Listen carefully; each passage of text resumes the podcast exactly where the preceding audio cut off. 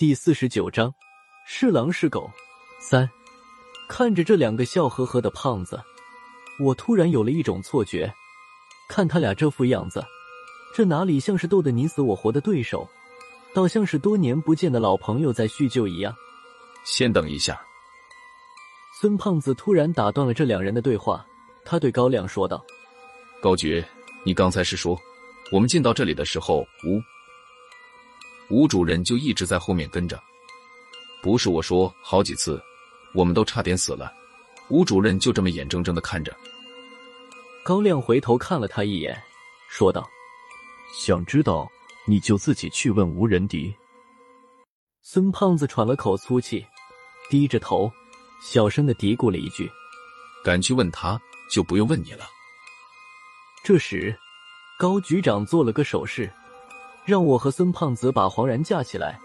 他回头对杨军和那几位主任说道：“我们上去看看尹白吧。”说到尹白，高亮表情有些兴奋，看着黄然说道：“这次是托你的福了，我都没想到现在还会有尹白这样的妖物存在。这么多年了，我在民调局接到有关妖物的报告，了不起也就是几条黄鼠狼和狐狸什么的，咳嗽一声就能把他们吓跑。”重新朝温泉的方向走了没多久，回到了刚才的位置。我们去追赶黄然的时候，这里又发生了变化。本来弥漫在空气中的佛灰，就像被排风机抽走一样，消失的干干净净。那只白狼还老老实实的在地上趴着。除了无人敌之外，现场又多了一个满头白发的男人。他将已经没有意识的张之言从温泉那边扛了下来。把他和破军并排放到了一起，随后，这个白发男人就像小跟班一样站在吴仁迪身后。杨潇，我一眼认出他来。不过他什么时候换的造型？六十一共三个人，都整的一头的白发，弄得跟三胞胎似的，有意思吗？那边蒙奇奇正围着吴仁迪打转，蒙大小姐激动的不知道怎么办才好了。竟然去张之言身上翻出来几块不知从哪儿淘换来的压缩饼干，递给吴主任。距离太远，听不清他具体说了什么。紧接着，吴主任做了一件令我大跌眼镜的事情，他面无表情的接过饼干，放进嘴里咬了一口。蒙奇奇激动的差点跳起来，之后继续两眼冒光，紧紧的盯着吴仁迪。吴主任倒也沉得住气，没感到丝毫不适。除了偶尔和杨潇说几句话之外，就是把玩着手里的青铜小盒。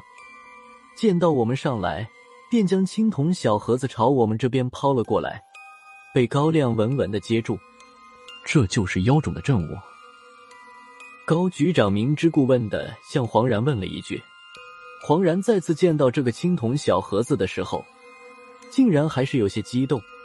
刚才和高亮有说有笑的自如表情消失的无影无踪。他紧盯着青铜小盒的眼神显得有些狰狞，直到高亮将青铜小盒收了起来，他才算稍微恢复了一点正常。这就是隐白。高亮走过去，看着无人敌脚下的白狼说道：“上来的人多了。”白狼开始有些急躁，虽然不敢呲牙，但脖子后面那一圈狼毛已经竖了起来。高亮笑呵呵的看着白狼。却没敢再有什么进一步的动作。我和孙胖子将黄然安置在一块垂到地面的钟乳石旁，让他靠着休息。不算无人敌，还有二阳加上几位主任在旁边守着。就算黄然现在没有受伤，也绝不可能跑掉。